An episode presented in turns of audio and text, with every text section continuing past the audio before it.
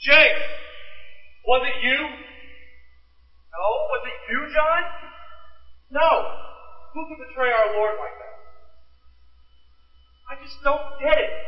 We've all been here for years. And what benefit can come from betraying Jesus anyway? I don't know, but I wish you'd hurry up and tell us who it is so we can take care of it. I thought you were the loving disciple. Well, you know, whoever it is needs to learn a lesson. You don't betray Jesus and get away with it. That can't be right. Jesus must be confused. None of us would betray him. We've given up our entire life. Us. Why give that up now? Not to brag, Jesus followed him off the boat. If someone was going to betray him, you can bet it won't be me. No. He changed my name. From Simon to Peter. Which means rock. He knows I'll stay firm, like a rock. I will follow him till the end. I will fight to defend him. I'll even die if I have to. Could it be me? Nathaniel? I followed Jesus for three years. I've witnessed the miracles. I've seen him heal sick. I've seen him turn this group of men into the miracle workers themselves. And now he says one of us will betray? How can that be? I, I don't think I'm even capable of such a thing. It, maybe he thinks differently, though. Maybe, maybe he thinks I can't be trusted. I, I did say, you know, that nothing good can come from Nazareth. He does know me better than I know myself. What do I do now? It's too late. If I try to return the money now, I'll probably hang for treason.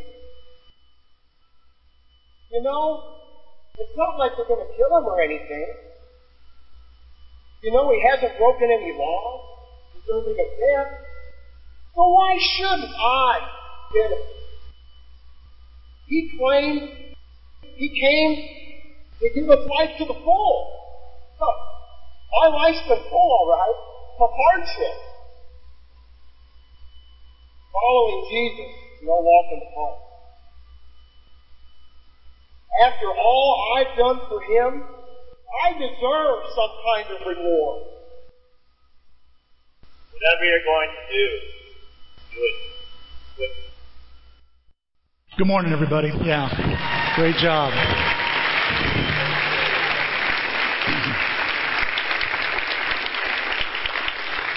Want to welcome you to Greater Alton, and uh, it's good to have you here Easter Sunday morning. And um, these guys have been setting like this uh, since nine o'clock, so they're now they're worried. Yeah.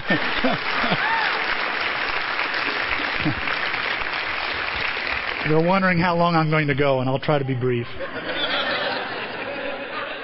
Um, a picture does say a thousand words, doesn't it? It really is worth that many words. And this picture here, uh, Da Vinci tries to capture that moment when Jesus says, Someone is going to betray me. And probably originally they sat in a circle and close to one another. But Da Vinci wanted every face to be seen. He wanted everybody to see the different reactions. In fact, working from left to right, you see different reactions in the painting of, of surprise, of deep thought, of anger, uh, just about every emotion you can imagine. And a lot happened with what's going on right here. When Jesus had his Last Supper with the disciples, if you know anything about uh, Jewish history, anything about the Bible, you read the Gospels, all four Gospels, Matthew, Mark, Luke, and John, record the Last Supper. John is extensive. He, he's very thorough. So, so is Luke in Luke 22. And it's during the Passover, the Passover meal, and it's combined with the Feast of Unleavened Bread. And so this eight day ordeal is about to come, uh, to, about to happen. And so Jesus, it says in, in the Bible that he was eagerly, he says, I eagerly desire to, to eat with you the Passover. In other words, he says, I can't wait to eat with you.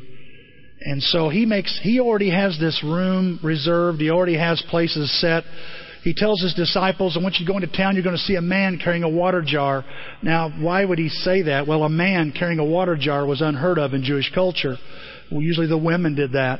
So to see a man carrying a water jar, he'd stick out like a sore thumb. And sure enough, they run into this man and they make preparations. They clean the room thoroughly of any yeast. They make sure this room is completely clean. They, they get a lamb, they get some bread, some wine, some herbs, some bitter herbs, and they have this all ready to go. And so Jesus, when he gets with them, he decides to do something a little different. Though they're going to celebrate the Passover, and if you know anything about the Passover, it's a celebration of, a memorial service of when God passed over the Israelites on that last plague, that death angel, when they put the blood of a lamb over the doorposts and then they would be inside with their family and some of their neighbors, and they would kind of hunker down, eat some unleavened bread. And the reason that they ate unleavened bread was because God was trying to tell them, while I pass judgment on Egypt, I'm going to redeem you. And this unleavened bread, you don't have time for the bread to rise. So it's gonna, you're gonna have to eat it quickly, and you're gonna eat these bitter herbs because at any moment, you're going to have to move. You're going to have to get on your feet and leave Egypt. So they tucked their, their cloak so they could move quickly with their feet. They kept their sandals on, and, and according to Exodus, they'd hold on to their staff and eat these bitter herbs together and this bread and this lamb and tell their children, God is going to deliver us out of the bondage of Egypt. So Jesus takes advantage of the Passover meal and says, I'm going to do something with it because like the Passover lamb, I'm the Lamb of God, and I'm going to be offered for all of mankind. And God hopefully will pass over those who are His. I got three things I want to tell you that I noticed when I've been reading this week about the Last Supper that I believe Jesus wants you to know this morning. Because during this Last Supper, we see a moment of revealing some things, a moment of reflecting on some things, and a moment to remember some things. Because here's the thing with this supper, Jesus is, is saying, I want you to look. I want to reveal something. Look at the love I have for you. Remember, he eagerly, he eagerly wanted to eat the Passover meal with his disciples. The Passover meal was reserved for family and close friends. You brought family together and close friends together, and that and these guys had become family. Remember what Jesus said one time? Those, you remember, he said, "My mother and brothers are those who what? Who believe me and believe in me. They're my real mothers and brothers. These guys had become family." And Jesus, being the host, kissed each of, the, of his disciples as they walked into the upper room. An expression of love. He would also wash their feet, according to John chapter 14. He would wash their feet. Imagine, he's washing the feet of these disciples. No one else thought of washing. And, and instead of a servant being there, Jesus puts on a towel and washes their feet. He washes the feet of John, who is dear, he dearly loves, who is next to Jesus, his right hand man, the one whom Jesus loved. We know that. But he also washed the feet of Peter, who would, who would deny him, and he'd also wash the feet of Judas, who would betray him, who would leave and turn him in for the price of a damaged slave 30 pieces of silver.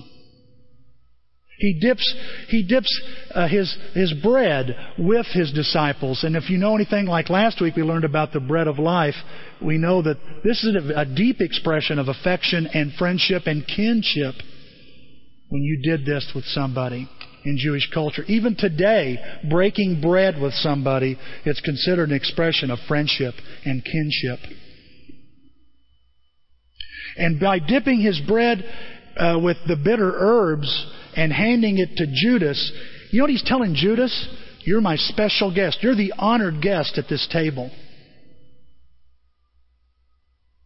He goes on, and he, besides doing all that, he warns all of his disciples. And that's what love will do, right? Sometimes love will warn your friends and warn those you, you care about of woe to the man who betrays the Son of Man. It'd be better if he wasn't born. And I thought this was interesting as I was studying this week that Jesus never points Judas out. When you read the disciples, they're saying, Is it me? Is it me? Is it me? You know, is it I? Is it I? You know, he says you're going somebody's going to betray in this group at this very table. Is it I? Is it I? And Jesus could have easily said, "It's him right there. There's the guy. There's the rat." And and you know what Peter would have done? He'd have killed him on the spot. But Jesus doesn't do that. He doesn't reveal his betrayer.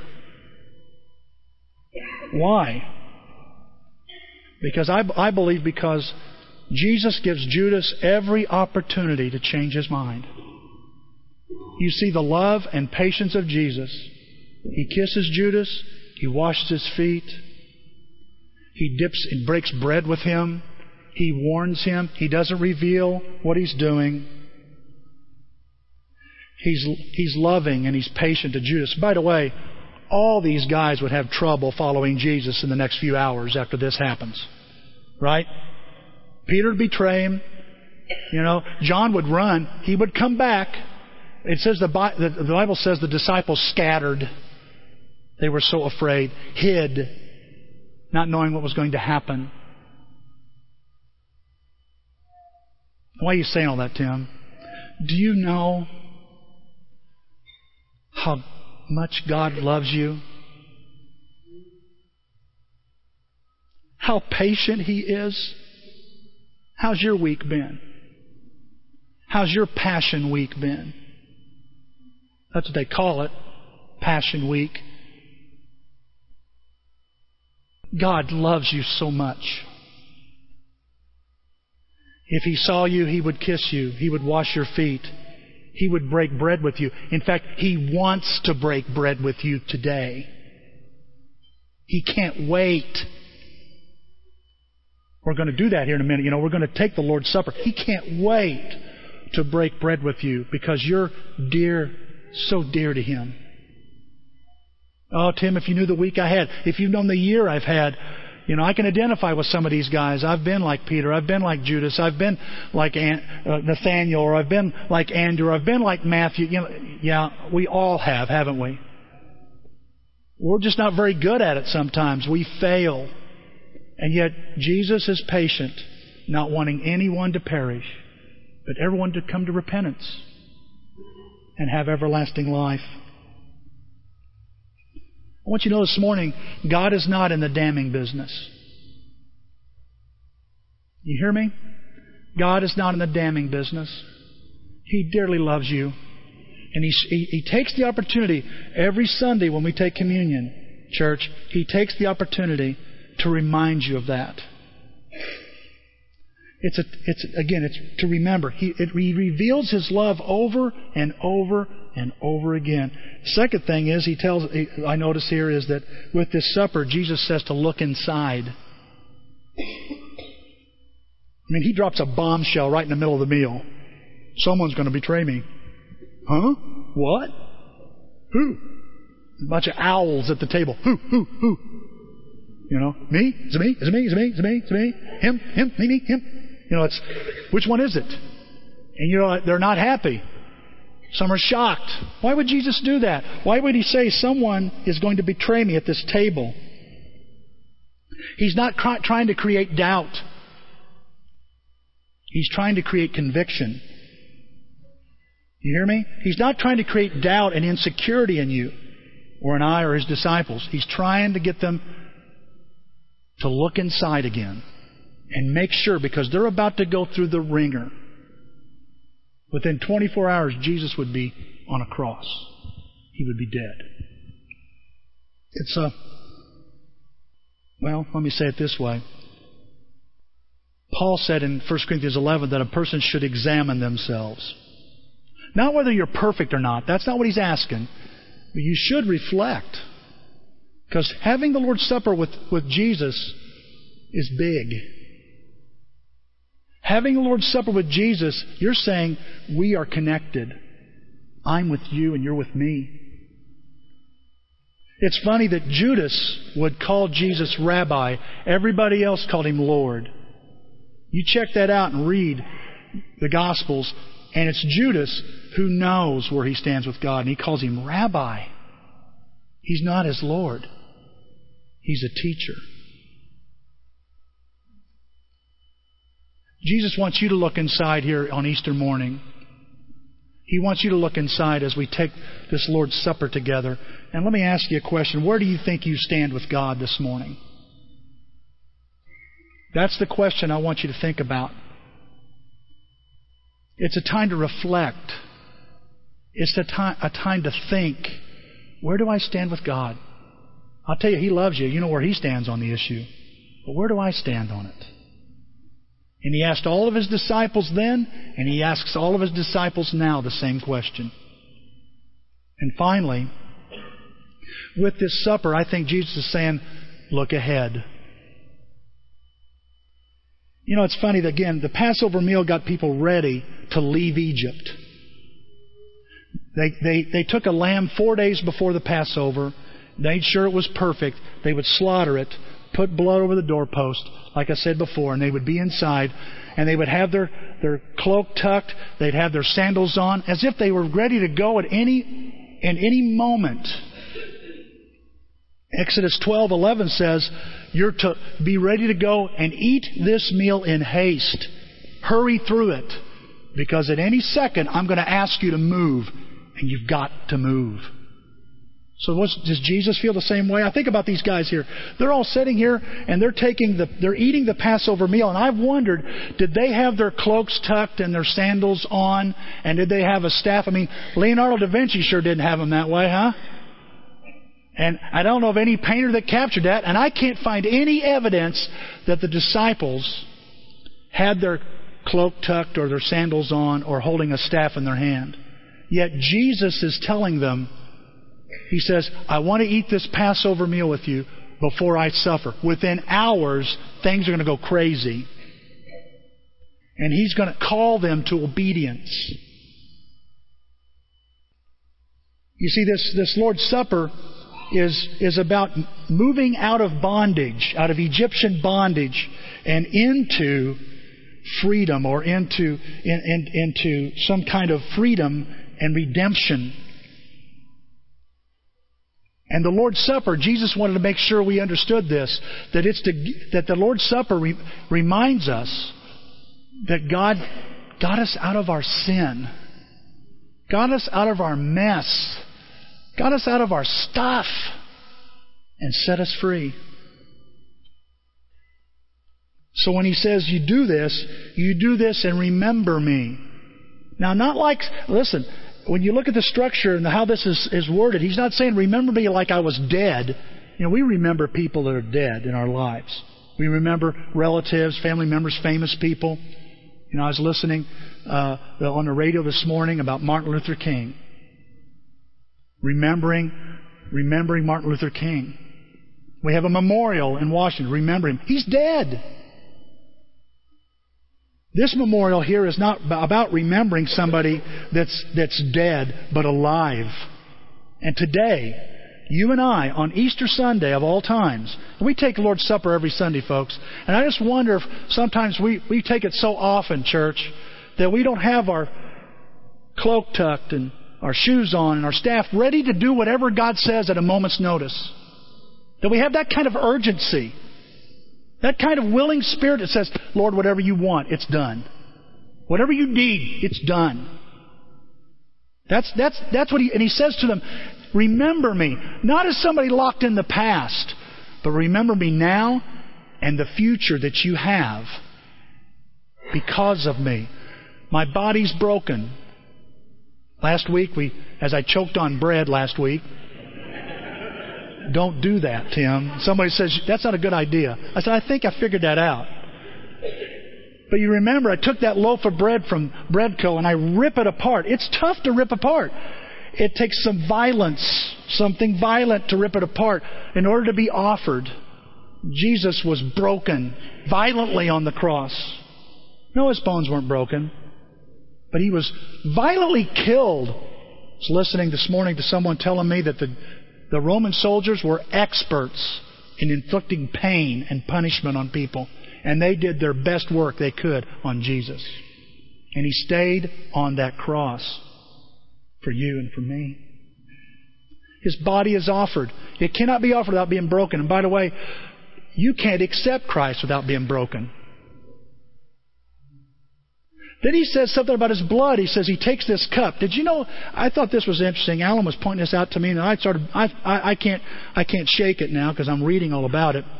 There were four cups in the Passover feast. Did you know that? Four cups. I've always wondered why Luke 22 records two cups. I thought maybe it was a typographical error. There's two cups recorded.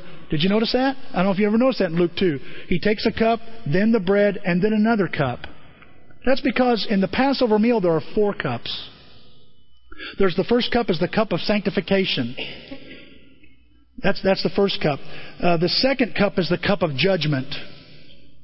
Then there's the third cup, the cup of redemption. And then the last cup is the cup of praise. And in these four cups, there's four promises made by God. Future. Four promises you can count on in the Passover meal. He says, first, he goes, I promise to bring you out of Egypt. I promise, secondly, with the second cup, to free you from bondage. The third cup, I promise to redeem you. And with the fourth cup, I promise to take you to be my people, and you take me to be your God. You know which cup Jesus uses? It's not the cup of sanctification. It's not the cup of judgment. It's the cup of redemption that he lifts up and says, This is my blood. It's interesting in the Passover meal, they warm this particular goblet of wine. So when you drink it, it's warm like blood is. Did you know that? Jesus, I don't know if he warmed it up, okay? But he holds that cup of redemption and says, This is my blood that's been poured out. What's that mean? Like a drink offering in the Old Testament, you just pour it all out. He gave it all up. And he says, Do this from now on as you go forward. Remember this. Now, these words of Jesus, um, as he raised his third cup, are similar to words spoken to, listen to this, by a groom who's proposing to his bride. What do you mean, Tim? Well, in Jewish tradition, when a young man wishes to marry a maiden, he would take a cup of wine and offer it to her. And by doing that, he's saying, I am offering my blood, my life, my future, and all that I have to give you. Will you share life together with me? And then the maiden, the bride, has a choice to make.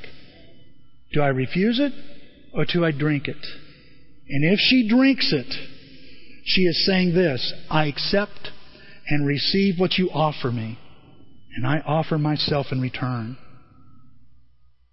That's what this cup is doing to these disciples. They understand when they drink from it. I'm, I'm agreeing to you, Lord. I'm surrendering to you, Lord. This is not how you become a Christian in the sense of drinking out of a cup, guys. I'm not talking about that. I'm talking about for people who are believers and who are disciples who are Christians. This is how you're to approach your Lord. When you drink that cup, you accept Him and you offer yourself to Him. It's like a new beginning, a new future. Uh, last week, my, Michael and Melissa were married, and they're here. They've come back because they saw the picture of this and said, "We got to get back. We got to see this." And one of the things I said, it reminded me of a song, and that was uh, a, a song I used to hear when I was a kid, and it, and it goes like this: I used to say, "I and me." Now it's us. Now it's we. That's what you're doing with the Lord's Supper. You don't eat this bread and drink this cup lightly. For it is with your Lord. And he's saying, Be ready because I'm going to ask you to do something, or I'm going to tell you to do something, and be ready at a moment's notice to obey me. I think that's why we take it every week, to remind us every week Lord, I'm ready. What do you need me to do? Because you've done so much for me. We're going to pray, and then we're going to pass the bread, this unleavened bread and uh, this grape juice, this fruit of the vine, and uh, remember our Lord Jesus here. Let's pray together. Father, thank you for thank you for the great sacrifice of your Son and the great power displayed in a tomb. Father, I just think about that, and I think about how your judgment came upon the world when Jesus was killed. And also redemption came as well. Just like the Passover, you brought you brought not a lamb, not a, not a, you didn't take a lamb from us, but your own lamb. He was killed. His blood shed. And by surrendering to you, Lord, death passes over us, judgment passes over us, and we live this new life, this new beginning of us and we. Father, I pray this morning as we remember your Son Jesus that we don't do this in some quick, easy fashion. I know today the, the Jews, when they take Passover, they say they relax. And Father, I know the original one, they weren't relaxing. It was about to get really crazy. Father, He was preparing them for that. And Father, today we live in a in a world now where being a Christian isn't so popular.